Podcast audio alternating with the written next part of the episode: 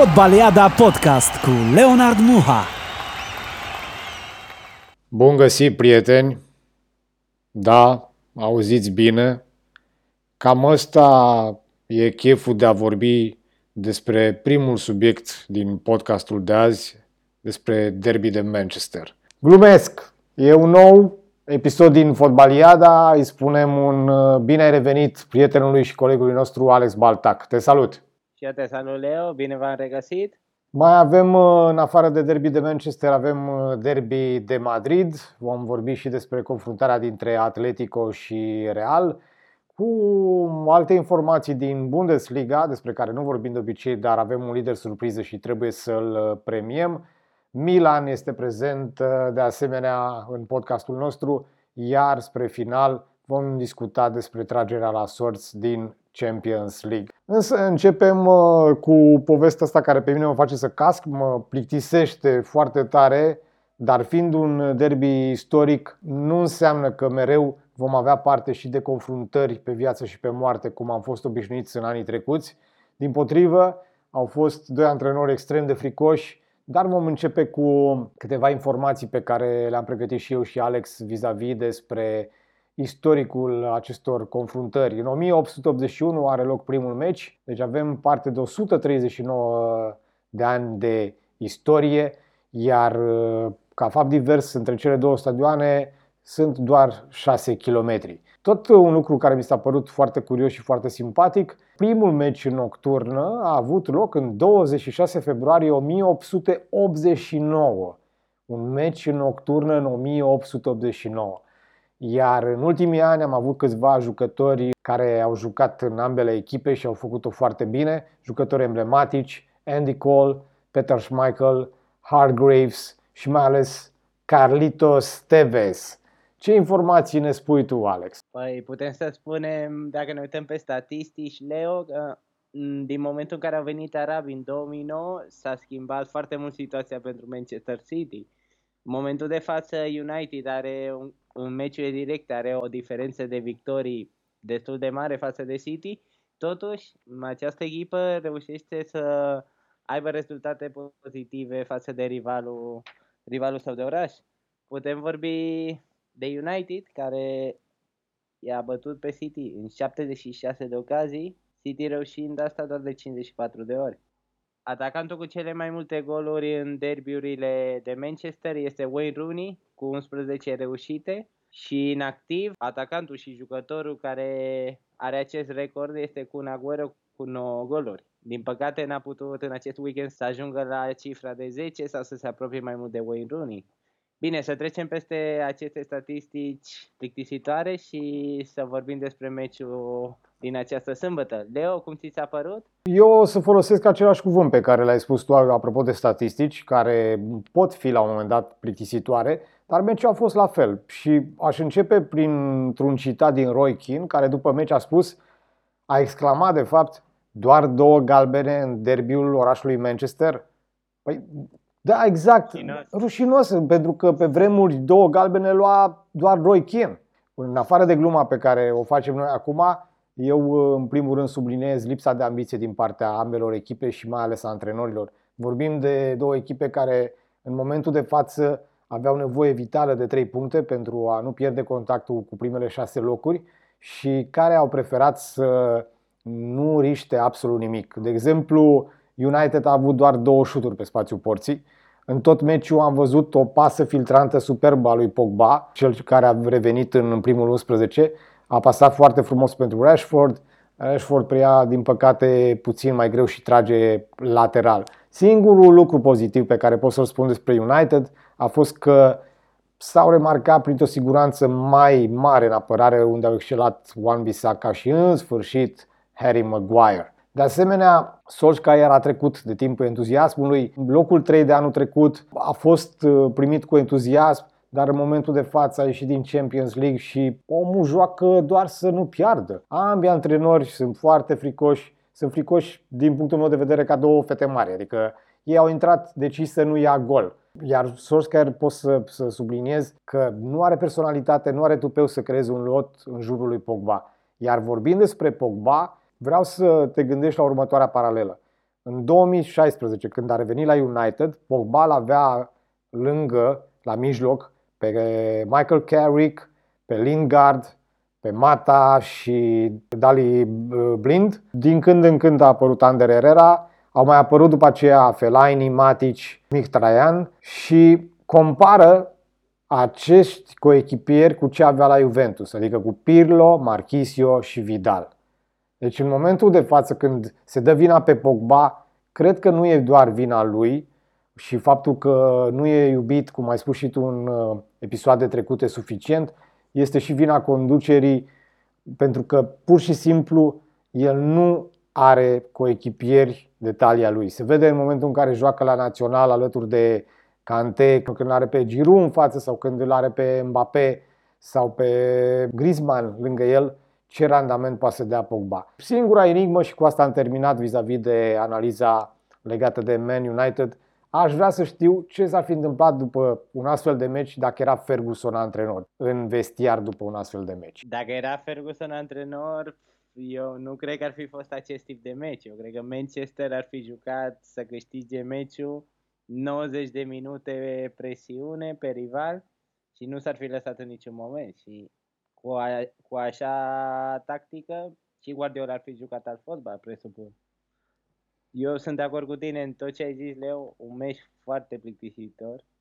Mi-era greu să, să nu mă ia somnul și nu știu, jocul lui City în campionat lasă destul de dorit. Deci presupun că ei doreau să se bată la titlu anul ăsta sunt la o grămadă de puncte de lider, sunt la 6 puncte de Tottenham. Tottenham totuși au un meci mai puțin jucat.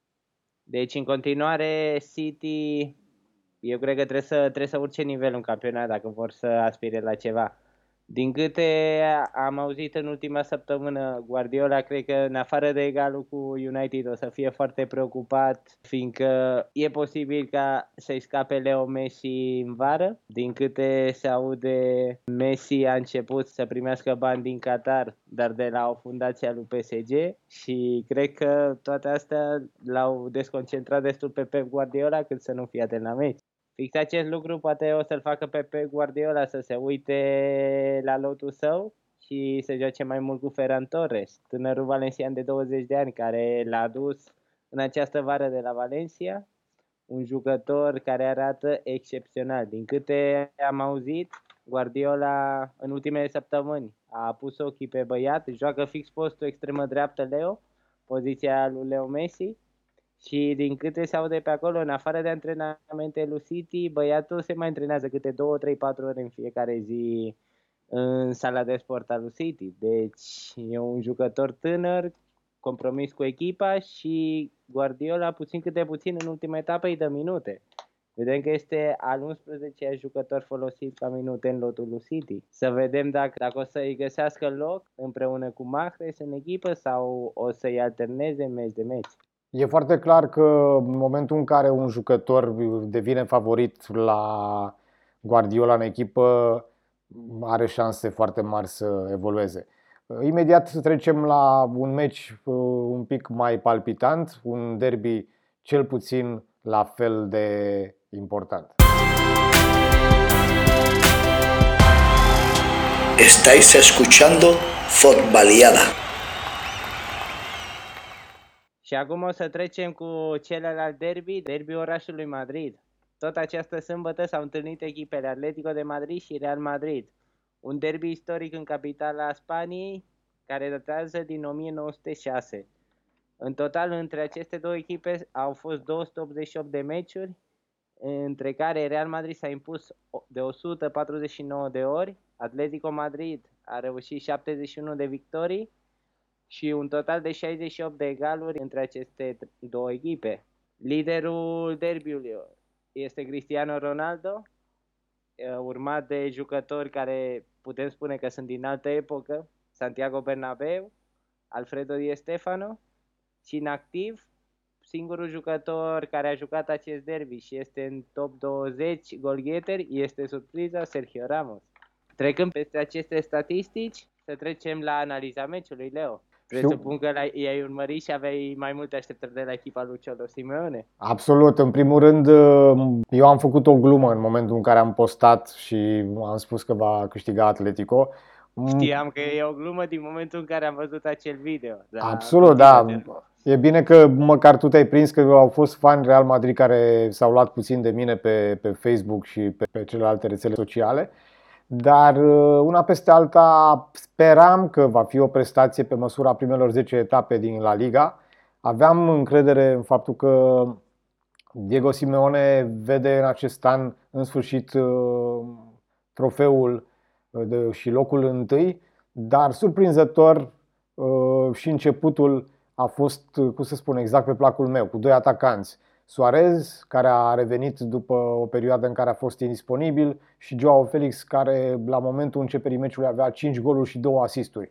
În momentul în care te numești uh, Simeone și pornești meciul cu doi atacanți, sunt toate premizele pentru a exista un meci foarte spectaculos.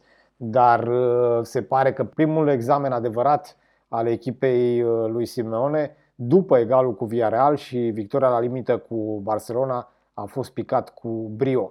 Pentru că una e să joci într-adevăr cu Villarreal, una e să joci cu o Barcelona uh, ieșită total din formă și una e să joci cu Real Madrid care vine și după această calificare spectaculoasă și după un, uh, un restart extraordinar, mai ales al liniei de mijloc în care presa spaniolă și nu numai vorbește despre Modric că joacă mai bine ca la 28 de ani, acum când are 35.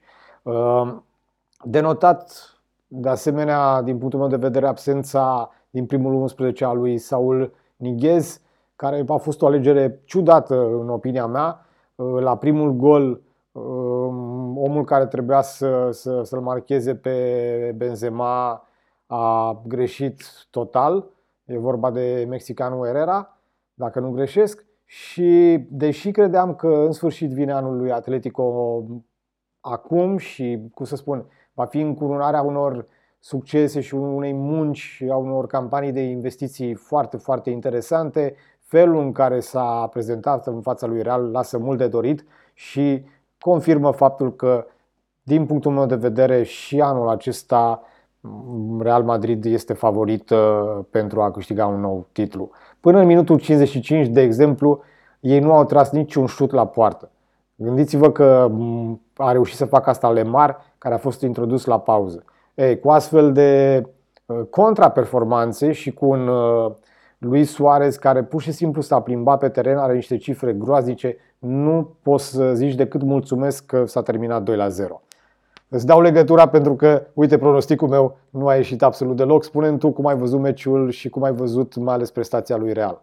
La nivel tactic, Real i-a câștigat meciul lui Simeone de o manieră incredibilă. Acum două săptămâni eram prima persoană care critica pe Zidane de decizii, de cum mergea echipa și nu știu, când Zidane când se vede cu cuțitul la gât, când îl ceartă presa din Spania, din Europa în general, parcă trezește echipa. A fost, din câte am văzut, Simeone a ieșit ofensiv, nu putem să-i reproșăm nimic lui Atletico, însă presiunea care a făcut Real mm, la doi jucători în concret, la Joao Felix, care pur și simplu nu l-a lăsat să se întoarcă cu mingea spre poartă, la 30 de metri era mereu Casemiro, erau fundașii laterali, Mendy, Carvajal, erau imediat lipiți de jucători. Lucas Vazquez cobora în apărare uh, aproape la fiecare fază. Mm, deci, la nivel tactic, Zidane a pregătit meciul ca o mănușă și mijlocașii, unde se juca cel mai important, cele mai importante baloane, pur și simplu mijlocașii realului Cross, Modric arătau ca și cum ca și cum aveau 5 ani mai puțin, ca pe vremea în care câștigam ligile campioni, campioni una după alta. Absolut. Și Atletico, Atletico din păcate nu putem să spunem chestii prea bune de ei. Au avut două meciuri importante în acest sezon, două meciuri în care jucau ceva important. La Bayern acasă în Liga Campionilor, primul meci din grupe, care se întâlnea cu Bayern, jucau locul întâi în grupă și l-au pierdut și acest meci la Madrid care pur și simplu ei puteau să se definească ca, ca viitorii campioni. două ocazii eșuate. Realul speră, se apropie de Atletico, e în continuare mai are multe de făcut, e la 3 puncte și un meci mai puțin. Totuși, lucrurile arată bine pentru Zidane. Ultimele meciuri, exact asta am vrut să spun și ultimele meciuri arată tot mai bine. E posibil să se adune și oboseala, dar uite că încet încet Zidane uh, repune corabia exact pe cursul care trebuie. Tu mai mai semnalat un uh, lucru apropo de campionatele europene foarte interesant. Știu că, adică eu ți-am, tu, tu lucrai și ți-am spus că Borussia Dortmund a luat bătaie cu 5 la 1 acasă de la Stuttgart, iar uh, Bayern de-abia un egal chinuit cu, cu Union Berlin. Cine este liderul surpriză din Bundesliga? Eu sunt uimit de Leverkusen. S-au pus lider această etapă. Bayern München n-a reușit să treacă de rivalul său și s-au pus cu 5 titulari accidentați, Leo. Asta e uimitor. I-a bătut pe Hoffenheim 4-1 acasă cu 5 titulari accidentați. Deci au luat destul de omogen, putem spune. Dacă a reușit să scoată 11 jucători care să bată o echipă bună din Germania, au lot ca să poată să spere la titlu și să sperăm că o să țină pulsul lui Bayern München. N-au cunoscut încă înfrângerea și atacantul lor, Luca Salario, un argentinian de 28 de ani care a ajuns, a ajuns la acest sezon la echipă, a reușit deja 8 goluri. Alt jucător care este de mai mulți ani la echipă, extrema stângă, Bailey, este în sezonul său de explozie, a reușit 4 goluri, 3 pase de gol și în ultima etapă un gol care se poate pune în top goluri din, această, din acest weekend, fără nicio problemă. Eu am observat, apropo de ce ai spus tu, că foarte multe etape, mai mult de jumătate din fundași au fost indisponibili, începând cu noul transfer, cu Arias Santigo, pe care îl știm uh, de la Atletico până, până anul trecut și de, din campionatul olandez.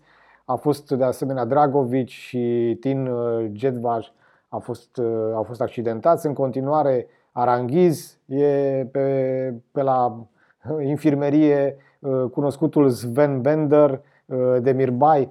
Cu atât mai mult trebuie subliniat că e o performanță extraordinară într-un campionat competitiv cum este Bundesliga. Bender e mai mereu accidentat, totuși, nu știu, poate trage foarte mult antrenorul de ei, dar totuși în rezultate se vede și asta e important. Îi lăudăm acum și sperăm și în etapele următoare să-i vedem în frunte. Revenim imediat. Stai ascoltando Footballiada Show. Cu asta trecem la Seria, unul dintre campionatele pe care le luăm la discuții în fiecare ediție de Fotbaliada. Milan se salvează de la prima înfrângere în prelungiri și rămâne neînvinsă în campionatul italian alături de Juventus. Foarte interesant să vezi că ultimele etape au fost fără Zlatan, dar Milan a reușit uh, cu chiu, cu vai, cu multă mobilizare din partea jucătorilor care de obicei ies mai puțin în evidență au reușit să, să nu piardă, au reușit din potrivă chiar să câștige, cu excepția ultimului meci în care au egalat Parma prin Hernandez în minutele de, de prelungiri. Uh, ce cred că este grav până în momentul de față? Pentru că în momentul în care nu are cine să marcheze și salvarea vine de la un fundaș, uh, fie el și un fundaș ofensiv cum e Hernandez, Uh, faptul că Rebic, deși are deja 10 meciuri în care a fost disponibil după accidentare, nu a marcat niciun gol. Iar uh, chestiunea asta devine doar o, un timp limitat până când Inter și Juventus se vor apropia de, de primul loc. Totuși, uh, eu am văzut și, și meciul, dar după aceea am văzut și rezumatul. Au fost minim patru ocazii foarte mari, de patru ori s-a trimis uh, mingea în bară, dar nu cred că poți la un asemenea nivel să rămâi doar în Rebici care a făcut uh, un an uh, care a trecut foarte bun, dar iată că fără Zlatan personalitatea de care e nevoie nu, nu, nu există la, la această echipă și cum am spus, dacă nu, nu va exista și un transfer, mă refer la un număr nou veritabil în iarnă, nu văd cum o să reziste pe locul întâi. Dar Uh, ca mm, pronostic, eu zic că Milan are o altă miză, nu are primul loc. Miza lui Milan trebuie să fie locul 3 sau 4 și revenirea în Champions League. Cred că din start cam asta trebuie să-și propună Milan și dacă vor reuși să mențină ritmul ăsta cu sau fără Zlatan, cred că la final vom vorbi din nou de această mare echipă istorică în cea mai importantă competiție europeană. Și apropo de această competiție europeană, um, luni la prânz a fost tragerea la sorți pentru optimi și vom lua pe rând fiecare dintre noi câte un meci. O să-l comentăm pe scurt și o să dăm și un pronostic vis-a-vis de echipele care trec mai departe. Alex? Să începem cu Atletico de Madrid-Chelsea un meci foarte echilibrat și, nu știu, aș spune un duel de antrenori care o să fie mai inspirat în această dublă manșă. Cred că echipa sa va trece. Următorul meci este FC Porto-Juventus. Aici lucrurile par ușor mai dezechilibrate. Eu absolut și din simpatie, dar și privind ambele loturi, merg pe varianta în care Juventus va merge și trebuie să meargă mai departe. FC Porto e în formă foarte bună în Champions League, în campionat e doar pe locul 3, dar într-un meci tur-retur e puțin probabil să se avem uh, și în sferturi. Deci, din punctul meu de vedere, italienii vor merge mai departe. Borussia Mönchengladbach cu Manchester City. Cred că e destul de clară treaba. Mi-ar plăcea să văd o surpriză din partea lui Borussia, totuși cred că tot lotul lui City o să facă diferența în 180 de minute și o să-i vedem în sferturile Ligii Campionilor. Absolut, sunt de acord cu tine, deși cred că la, e o diferență pe care vreau să o subliniez, pentru că avem două dueluri dintre campionatul german și campionatul englez. În campionatul englez nu există pauză, iar în campionatul german există o pauză de două săptămâni și s-ar putea asta să avantajeze puțin echipele germane. Dar revenind la următorul meci, avem încă un duel disproporționat între Lazio, vă spuneam în ediția trecută că n-au mai fost în Champions League în această etapă din 1999, dar aventura lor se va termina brusc după ce vor da de Bayern München. Nu mai e nimic de adăugat aici, Aici e clar, mergem pe bavarezi. Multă lume cred că o să meargă pe Liverpool, totuși eu cred că o să fie două meci superbe și foarte echilibrate. Red Bull Leipzig, Liverpool, Leo. Cred că o să fie 180 de minute care trebuie văzute cu lupa. O să fie frumoase. Sunt de acord cu tine și chiar la fel cum am vorbit și de Borussia cu City, se poate întâmpla orice. Se poate întâmpla orice pentru că două săptămâni de recuperare în momentul în care joci de aproape un an fără nicio pauză pot fi foarte importante, mai ales în contextul în care și la City și la Liverpool lipsesc foarte, foarte mulți jucători titulari, jucători care fac diferența dacă vorbim de Van, Van Dijk sau de etapele în care Diego Hota a fost uh, titular. Mergem mai departe, Barcelona-PSG, un meci cu care deja ne obișnuim în optim sau în sferturi. Nu nu se întâmplă decât foarte rar să nu mai avem parte de o astfel de confruntare. Dacă nu există o minune în ianuarie sau la începutul februarie și mă refer aici de a apărea un președinte de club care să-l convingă pe Messi să rămână la Barcelona, merg pe varianta în care PSG trece în următorul tur fără mari probleme. Bine, eu o să fac și eu o adăugare, o să văd aceste două meciuri cu mare plăcere. E posibil să vedem acest meci, Leo, dacă ne uităm la Instagramul lui Neymar și la ultimele declarații din presa spaniolă, e posibil să vedem acest meci cu Leo Messi și Neymar în tricou Parisului. Este o șansă extrem de mică, dar nu e imposibilă. Fiindcă s-ar putea să fie, la Barcelona sunt multe probleme, foarte multe probleme economice, putem să vorbim alte zi pe larg de chestia asta, dar eh, probleme urgente și Messi s-ar putea să nu, să nu ajungă în februarie să joace pentru Barcelona. O să vedem. Cu atât mai mult uh, se va confirma pronosticul meu. Dacă e și Messi în echipa PSG-ului, atunci chiar nu mai este nicio, nicio șansă. Atunci, milă pentru Barcelona. Dar uh, tu trebuie să treci la următorul meci. Sevilla Borussia Dortmund. După părerea mea, un meci foarte echilibrat și în dublă manșă eu aș aștepta diferența, trebuie să o facă Haaland și Jadon Sancho. În afară de ei doi, loturile sunt foarte echilibrate și nu prea ai jucători care să facă diferența. Deci aș merge pe Borussia. Dacă acești doi jucători își fac temele, merg pe, pe Borussia Dortmund.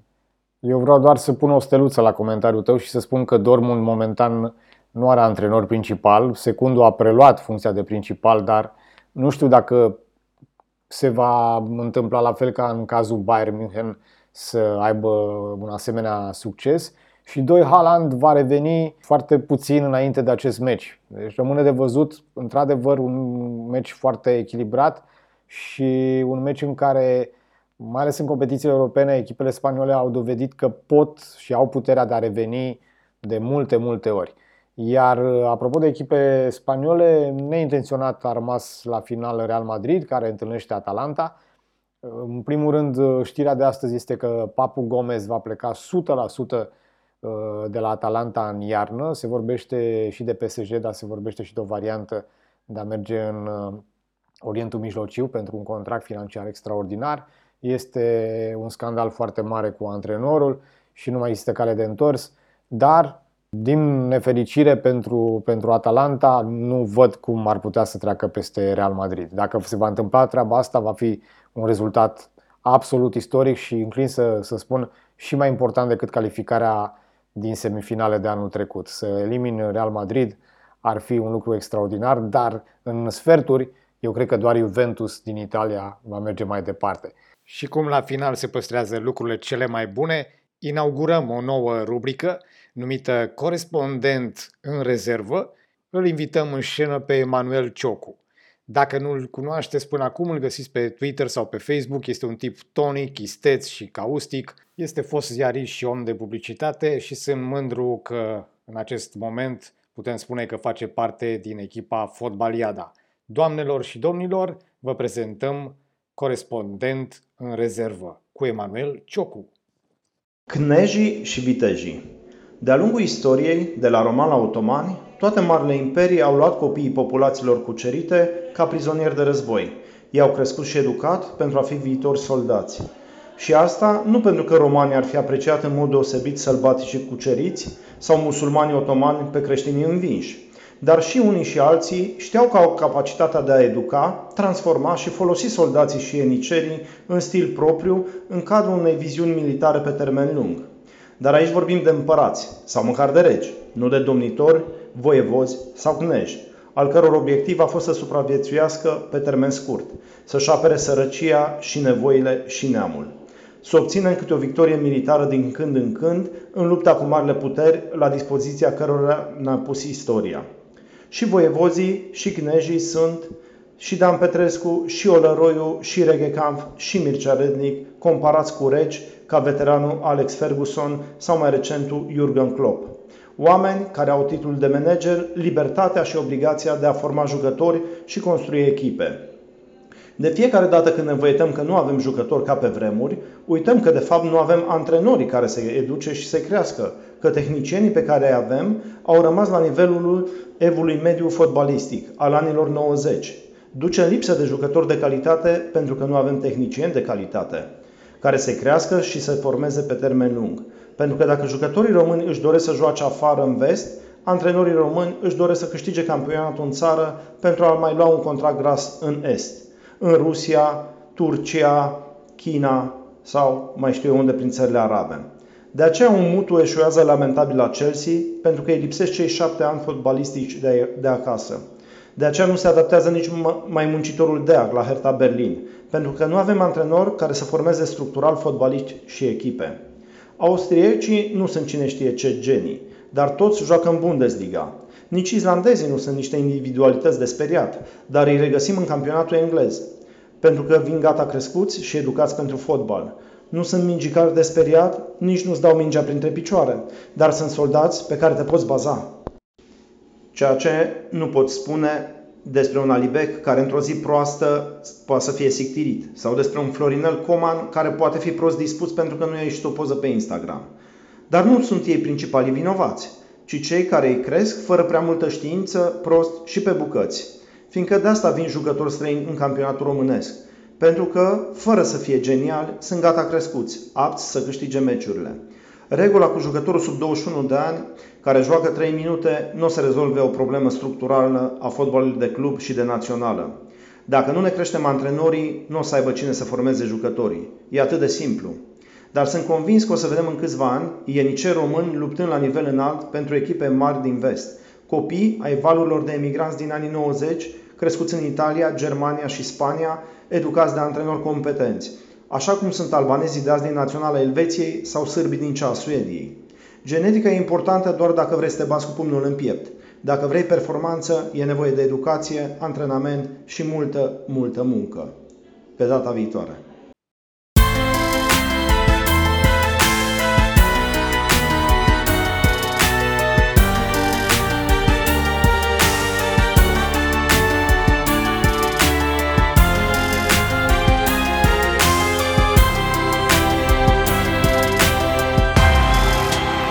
Ați ascultat Fotbaliada Podcast.